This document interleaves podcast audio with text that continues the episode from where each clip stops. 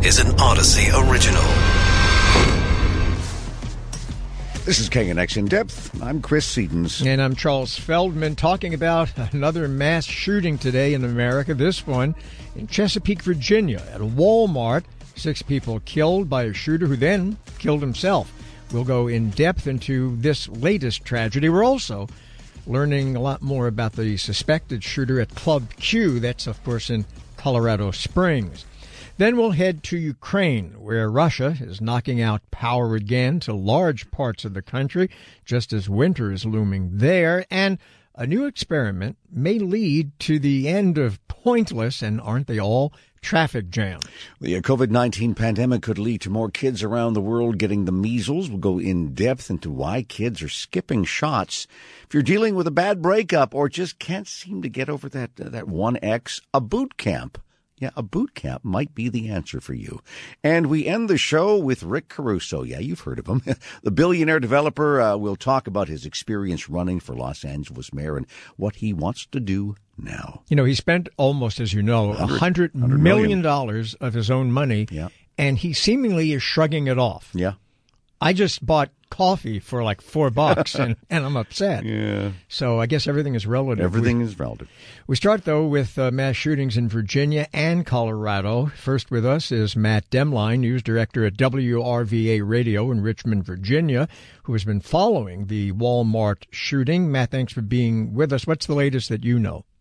Um, they, the Chesapeake Police Department uh, just put out a rather detailed timeline of the shooting that occurred around ten fifteen last night. Basically, uh, what we've learned is that officers were on scene and in the Walmart within four minutes.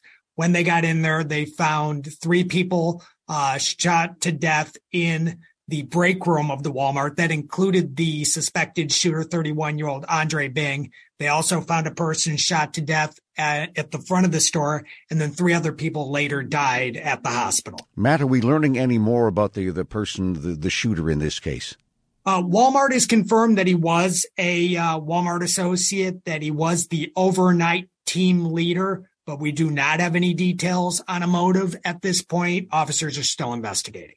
And the community, as best you can tell, how is it reacting? Um, I mean, they're in shock. The whole state is in shock. Really, Virginia has, in the last uh, nine days, we've had a what what amounted to a mass shooting involving the U V A football team up in Charlottesville, and now we have this incident. There's also been some rather gruesome local here in Richmond murders as well. It has been a very difficult week and a half.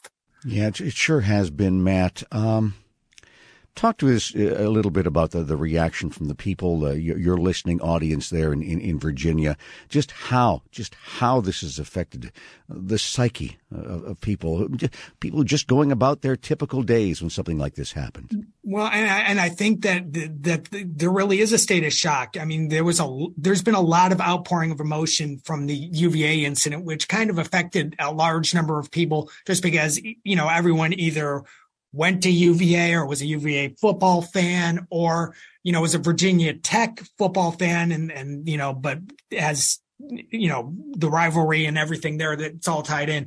Everyone felt emotionally tied to this. And now just people in, you know, out shopping for Thanksgiving uh, to, to possibly face death just being in a store. It, you know, everyone's sort of walking around shocked. Okay, Matt, our, our thoughts are with the uh, the people of your community. Again, that's Matt Demline, news director of uh, W R V A Radio in Richmond. Well, from Virginia to another part of the country, we are now joined by Tony Keith, reporter and digital content manager for K K T V. That's the C B S affiliate in Colorado Springs, who has the latest on the suspected Club Q shooter there. Tony, thank you for being with us. What more are we learning about the shooter?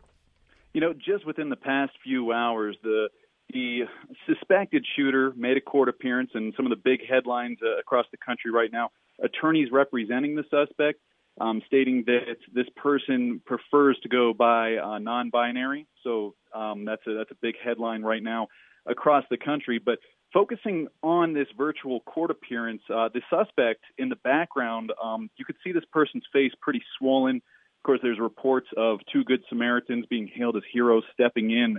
Um, he was hospitalized up until yesterday, moved into the jail. Um, but the, the focus right now in our community, of course, is, is with the victims, uh, those killed and those who were there and those injured. So uh, there is a lot of uh, national talk in regards to the suspect and the alleged background. Uh, personally, here at our station, we obtained arrest papers that may be tied, they're likely tied to this same suspect from June of twenty twenty-one, where this person um, allegedly made a bomb threat. And at the same time, there, there's lots of allegations that uh, within these arrest papers, family members claimed that he wanted to be the next big mass shooter. And, Tony, I understand as well uh, that the reason we're not hearing as much about his background is that the shooter, the alleged shooter in this case, actually changed his name a couple of years back. Yes, so we learned that from um, some of our affiliates in Texas. They reached out asking us what we knew about a Nicholas Brink. And I, I was caught off guard and said, uh, you're referring to Anderson Lee Aldrich. And they said, no, no, Nicholas Brink, the Club Q suspected shooter. And that's when I first learned about it. So our Texas affiliates did some digging down there and uh, informed us of this. We are not doing a lot of, a ton of digging into the suspect's background right now. Uh, it, it's sad to say in Colorado, we, we've got almost a, a recipe to to cover mass shootings because they, they do happen.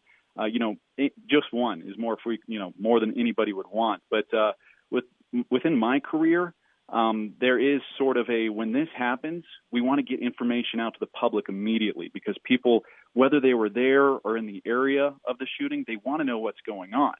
So, you know, step one is gather the facts, get them out to the masses.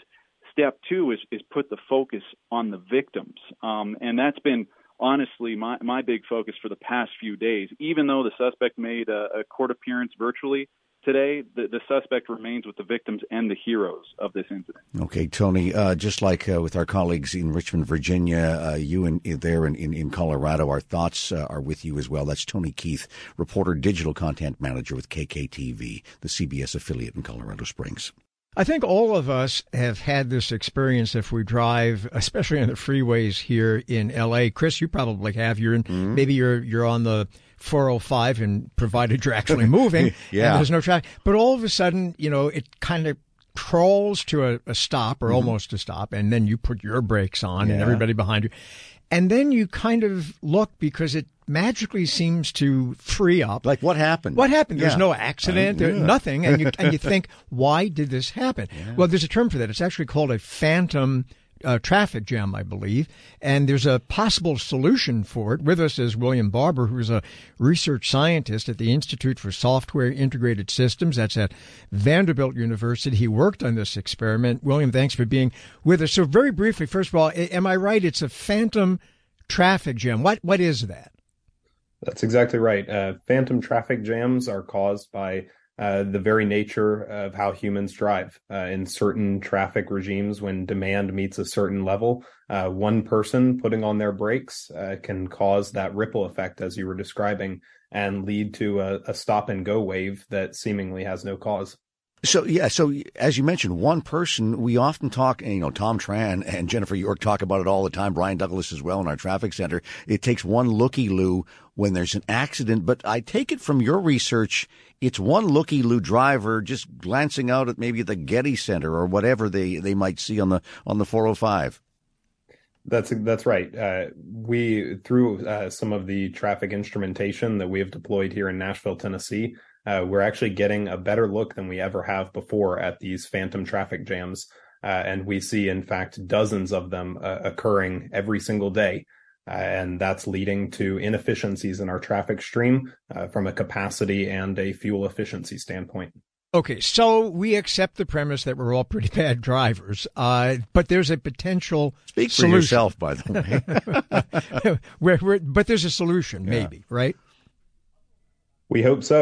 Uh, our research has been focused on uh, modifying uh, low-level autonomy features that are present on tens of thousands of vehicles out on the road today. Uh, that's your adaptive cruise control technologies.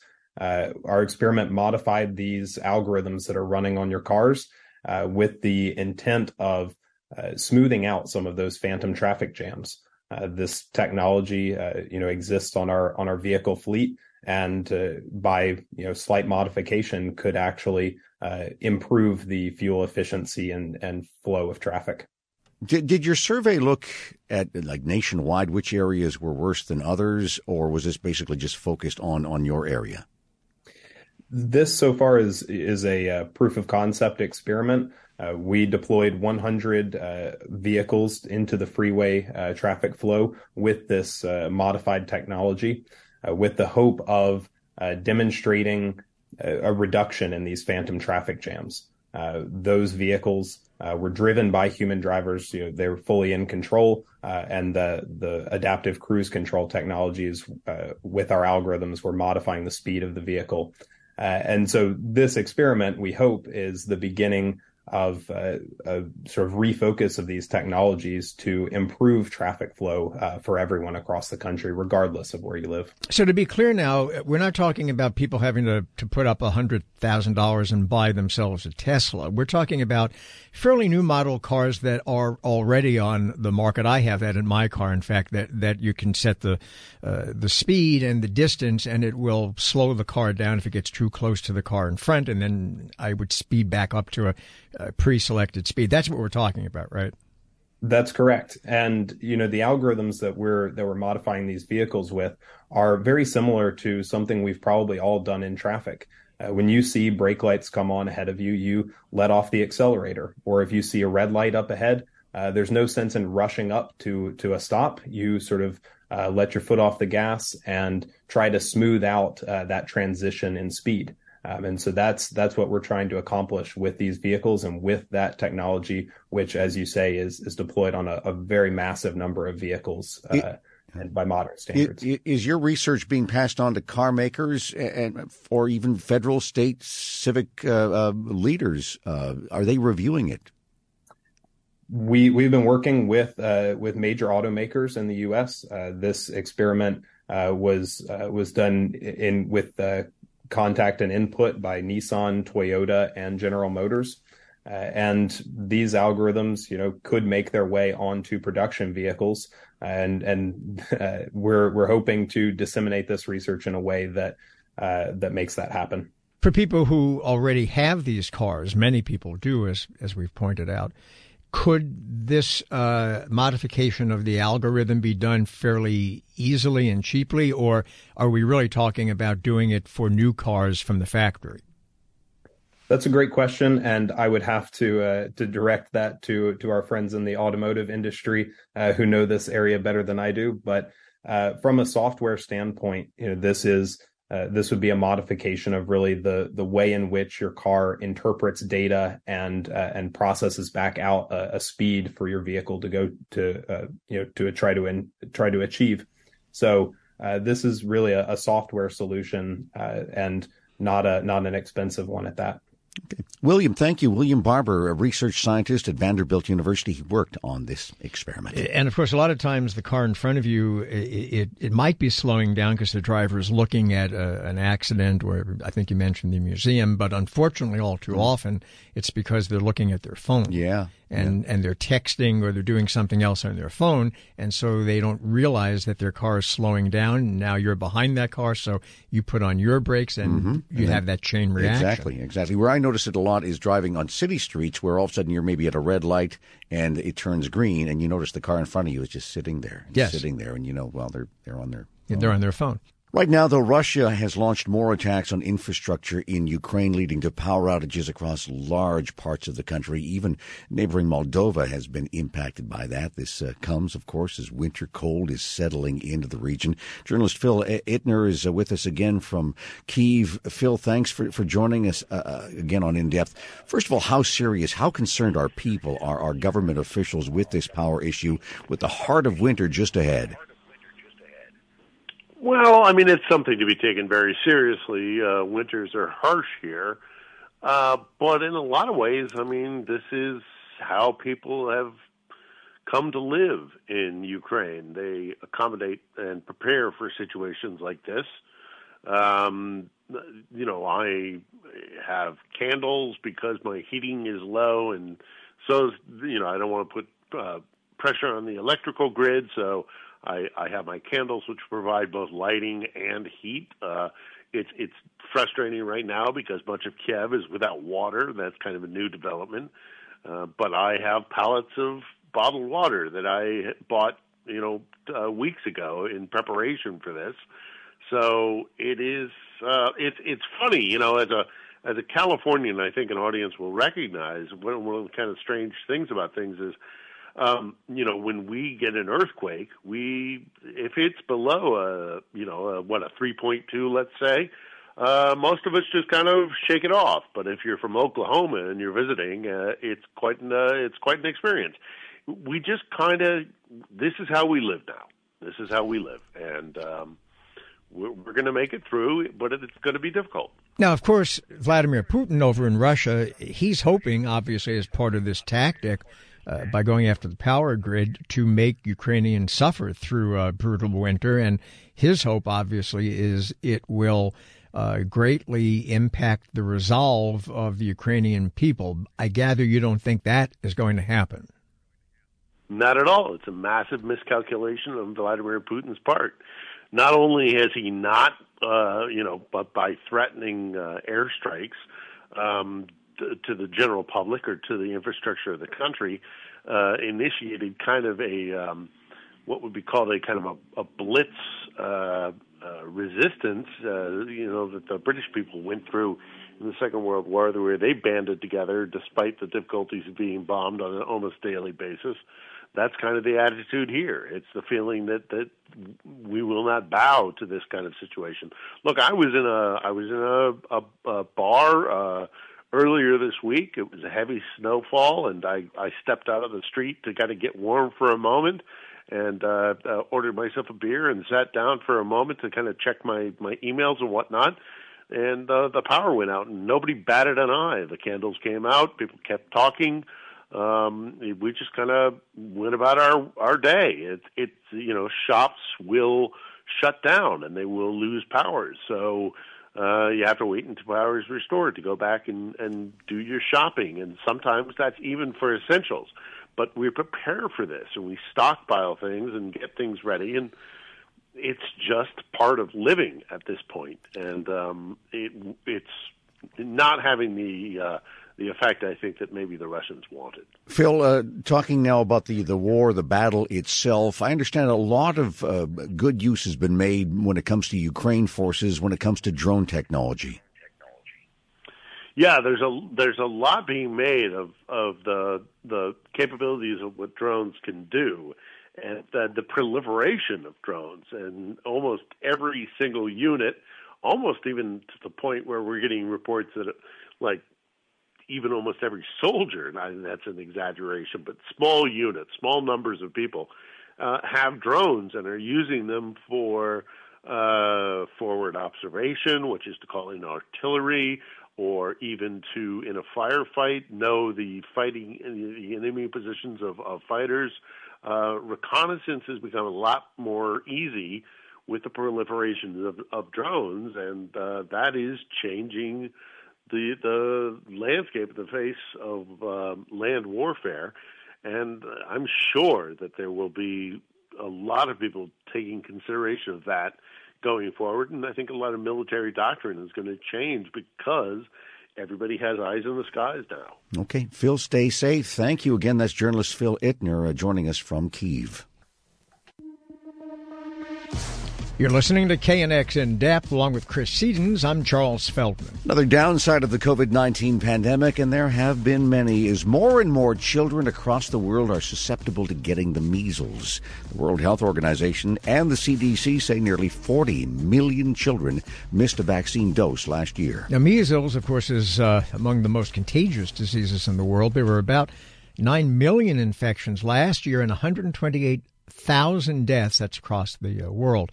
With us now is Doctor Jeffrey Klausner, epidemiologist, clinical professor of preventative medicine over at U S C Keck School of Medicine. Doctor, thanks for being back with us. Explain uh, to our listeners this connection between the pandemic, seeming connection anyway, between the pandemic and so many children not getting vaccinated for measles.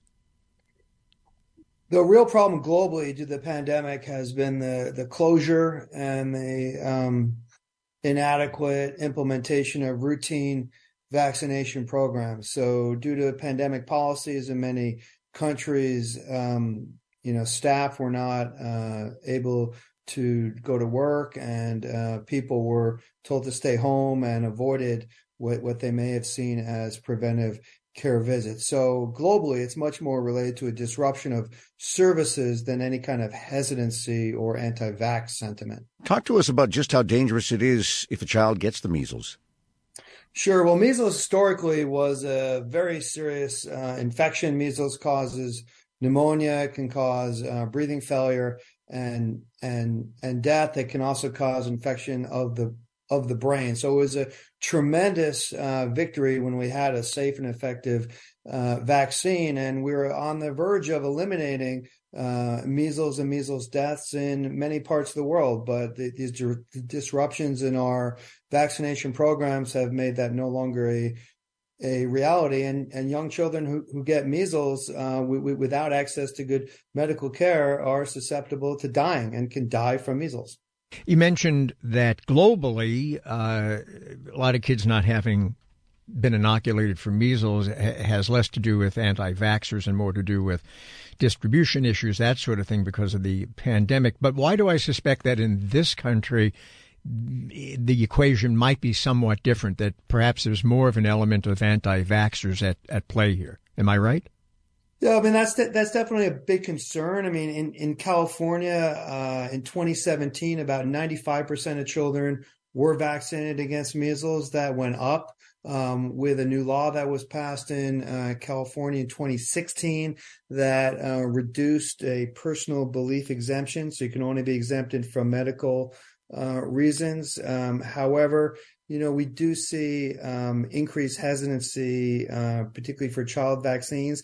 And also, you know, the, the kind of enforcement of childhood vaccines is at the kindergarten and school level. So we require measles for school entry, and schools are not well capacitated really to monitor and to measure and report that. Our health departments continue to struggle in terms of measuring or reporting vaccination rates. And as any parent knows, to get your vaccine records is very difficult. So we really need a whole new approach to vaccine monitoring and vaccination uh, statistics. I think there's a lot of people, we, you know, we know we have to get the COVID vaccine shot. We know we need the flu shot. But I, I, I don't know, I'm amongst many who, my goodness, there's an awful lot of shots going into my arm.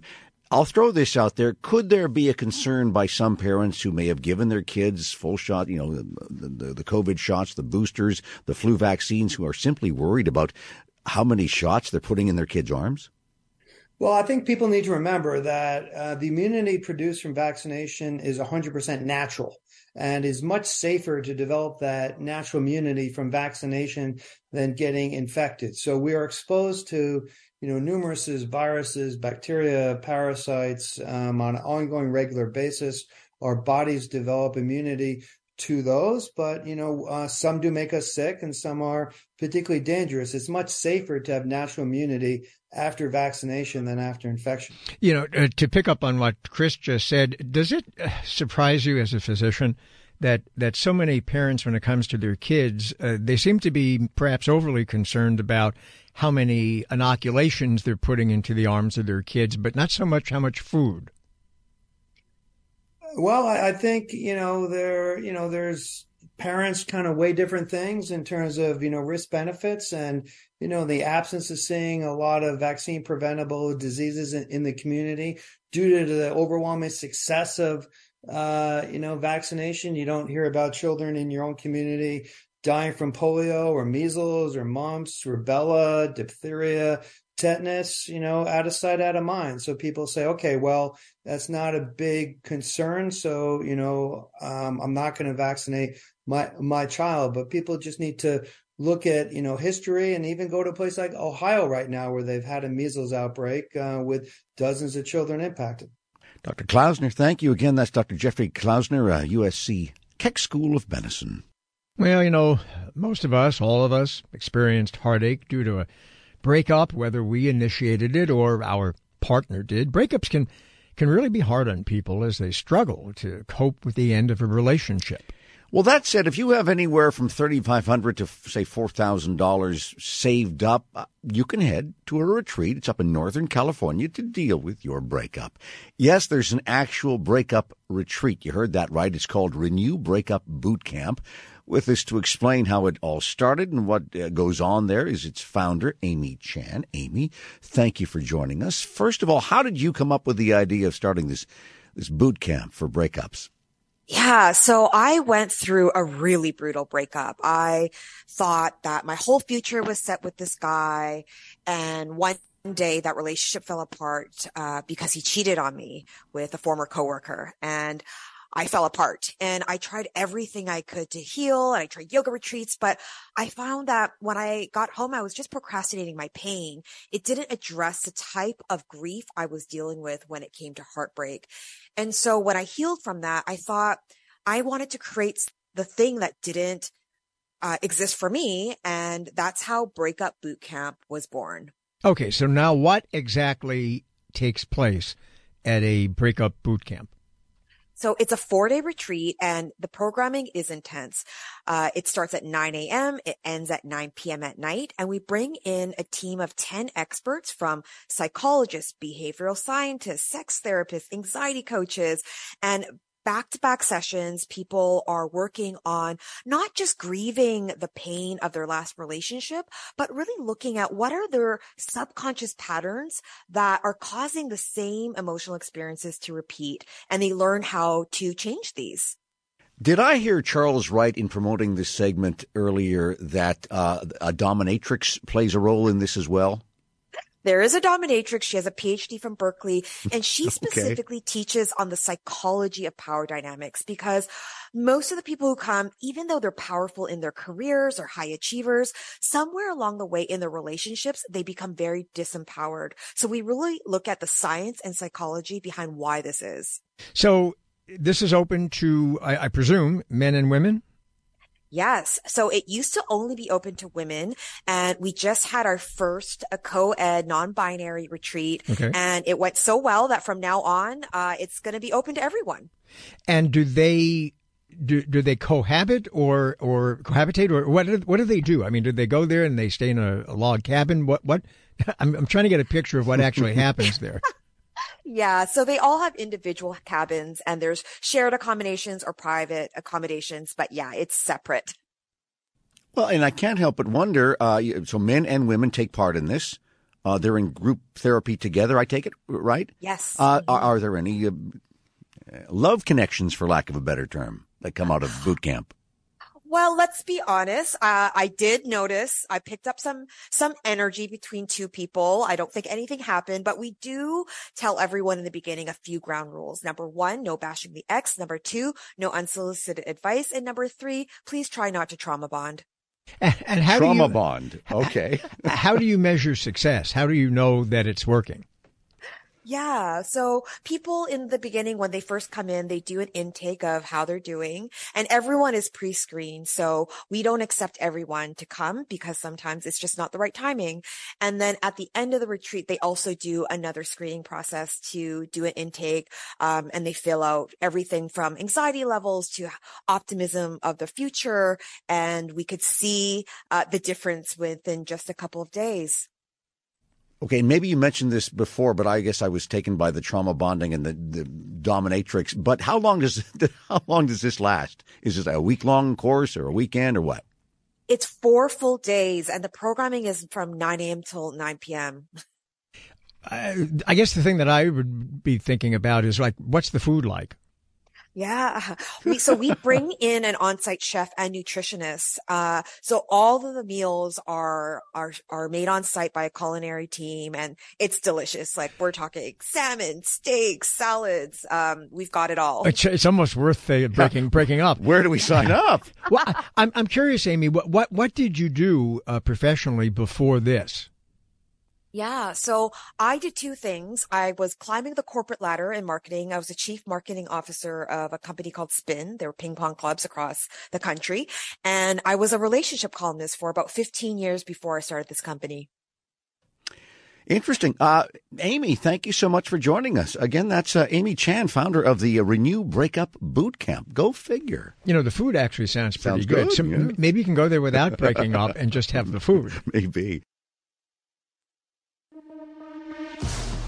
You're listening to K N X In Depth along with Chris Sedens. I'm Charles Felton. L A mayor's race, it's now over in the history books. Karen Bass will be taking over at City Hall next month, but her opponent won't be vanishing or riding off into the sunset. You know, far from it, Rick Caruso still has big plans, he says, for what he wants to accomplish in Los Angeles. Mister Caruso is here with us now to talk about his future and uh, now that the election is wrapped up, uh, what he intends to, to do. Rick, thanks for being with us.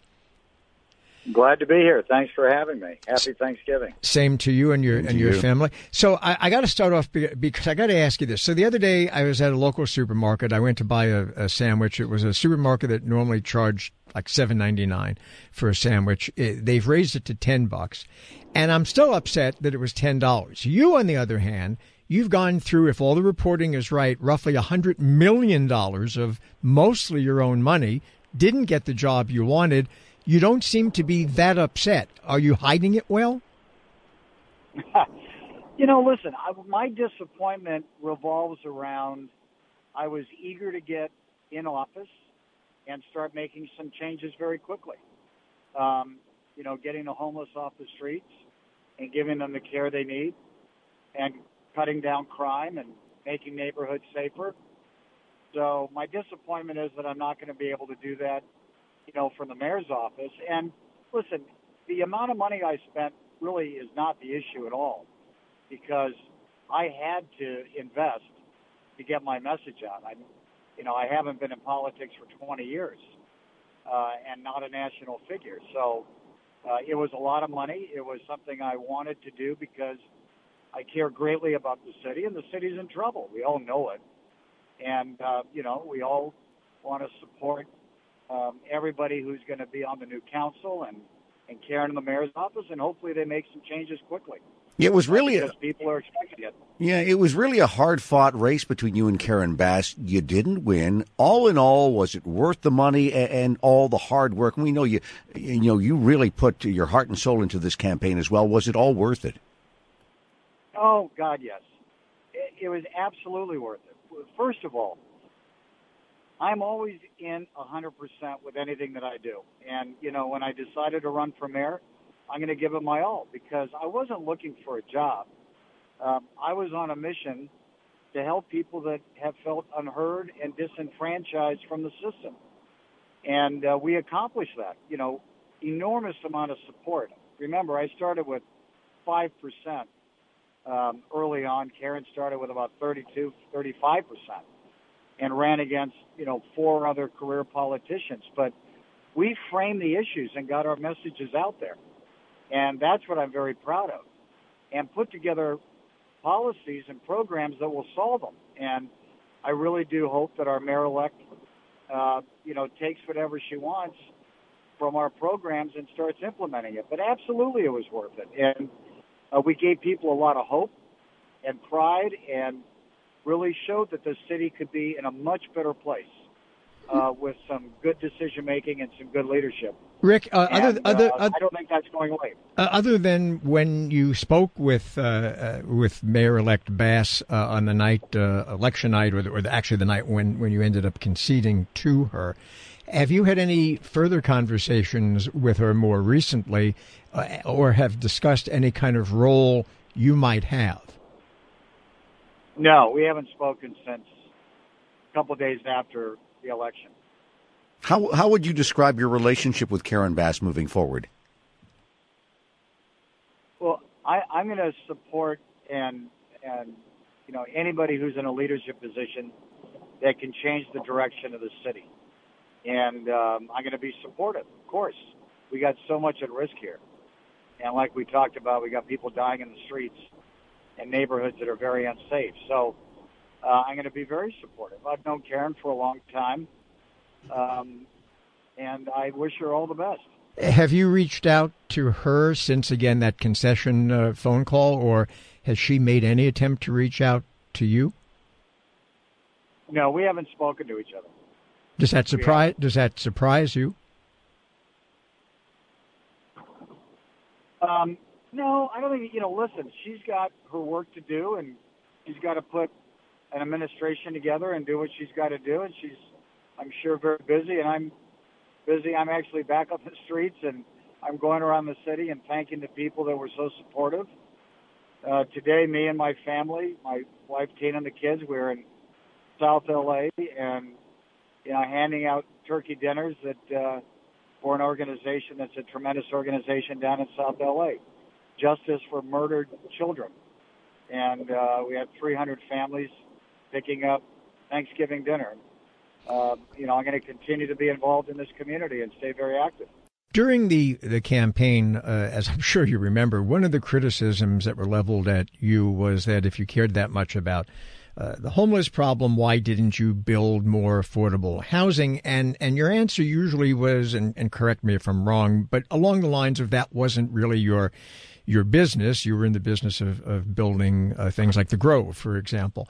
But I'm wondering now that you've gone through this campaign to be mayor and have touched so many lives that perhaps before you didn't have an opportunity to to uh, touch, if you might refocus some of your business efforts more toward building affordable housing in the city. Well, Charles, I may. Um, I'm looking at a lot of different options and how I can do that. And, um, you know, it was never my core business. And it's like all of us, we have core businesses. And I've always been a believer, you stick with what you know, and, and that's how you do well and be effective. But what I would think about doing is maybe teaming up with somebody that knows how to build affordable housing, uh, is already in the business, or maybe bringing a team on uh, and doing it ourselves. So we're looking at that as an option. I'm also going to be meeting with all the care providers down in and around Skid Row and see how I can be more helpful to them from a private sector side. Um, so I'm looking at a whole bunch of different options. But, yeah, I'm going to stay very engaged in the city. Another big issue during the campaign in, in this city is, is crime. What can and still be done to battle that, and how might you be able to assist uh, the, the new mayor? You know, that really comes down from the mayor's office. Uh, same, you know, from the homeless situation, because the mayor's got authorities that no private citizen has, but I'm very worried about crime continuing to, to rise, and uh, I don't think I never agreed with uh, Karen's plan on this. I hope she rethinks it. I hope she gets a lot of good advice uh, now that she's going to be in office, but we've got to get more officers on the street, and we've got to have more black and whites around, and we've got to have a stronger community uh, policing program. Um, I was, like I said, just down in South L A, and you know, the murder rate continues to rise, the gang violence continues to rise, and it's all around the city. It's a, it's got to be dealt with very quickly.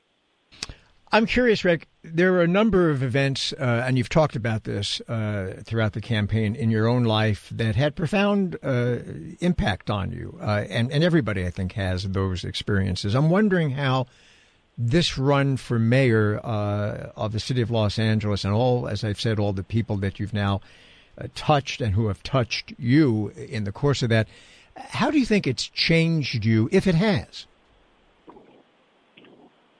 Well, it's changed me from the standpoint that was, it was an experience of a lifetime, and going through it with my wife and my four children um, was just an incredible experience, because we were with people, dear, hardworking, very modest people in neighborhoods throughout this city um, that, like I said, felt very disenfranchised and embraced, and were in their homes, and we gave them hope, and they gave us hope. And it made me, as my son Gregory said in that commercial that was cut, um, fall in love even more with the city of Los Angeles. I, I am such a believer in the greatness of the city, even more so now. But it really, the greatness is happening in the hardworking areas of this town, the modest areas where people really need help. Uh, they want to be safe. They're willing to work hard, and they do, but they're worried about crime, and they're worried about the education of their kids. But you just see the dearness throughout this city in these communities. And it, frankly, you asked me if I have any regrets or uh, the spending of the money, none at all, uh, because it even motivates me more to find ways to support them and be with them, and I'm not going to forget that, and I'm going to stay involved as I was the other day back out in Boyle Heights again. Well, let me let and, me ask um, you let me ask you this then: is there anything, if you could change anything about the campaign, would you? You know, I think you always look back. I've never been a candidate before, so everything was a rapid learning experience. I had some really great people helping me out, but um, I don't think so. You know, I was running against a system, and uh, that was very apparent very quickly. And, you know, you got to remember, brand new candidate, I had a president fly out. I had a former president get involved. I had a vice president come out twice. Uh, this was my uh, my own party. Uh, I had a former vice president. I had a senator come out. I mean, that's never happened in a local election. And so, you know, this was all about somebody wanting to do good and be an outsider to come in. And, and boy, that the old guard system was obviously very threatened by that. Very quick question to you. Everybody took notice. We're going to run out of time, so very quick question, Rick. Are you going to stay yeah. a Democrat? Of course. A Democrat, I'm going to get very involved, and I'm going to make the tent bigger and make people feel welcome. And could we I see you run again? We should be doing. Could we see you at any point run again? I don't know. You know, it's really early on. I never thought I would even think about running again, but... Oh, you know, oh, wait, wait, wait, wait, wait, wait. Hold on a second, because we're running out of time. But that's interesting, Rick, because you said, in fact, on this very show in the so. past, yeah. I asked you that question, and you said if you lost, you would not run again. Now you're, you now you're saying, well, maybe. Could the door uh, still be open? Uh, you know what? I just said I don't know. I just said it's so early on. But I got to admit, I got to admit something. Yeah. I fell in love with being around this city and seeing people and campaigning. It energized me. I loved every minute of it. And uh, so all I can say was a great experience, and I love being on your guys' show.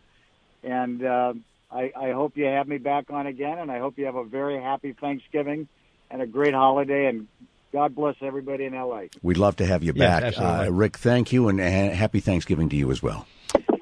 And thanks a lot, guys. Take care. And again, we have reached out, of course, to Mayor-elect Karen Bass. Uh, we've invited her on In Depth. We haven't uh, heard uh, back as yet. Uh, uh, editorial note, very quickly, uh, K N X In Depth, we will be uh, returning to our original one-hour format. That starts on Monday. We will start at the same time, one o'clock, wrap up at two, but we will still bring you the deep insight and analysis into the biggest news stories that we all care about. And that will do it for today's edition of K N X In Depth. For Charles Feldman, I'm Chris Sedens.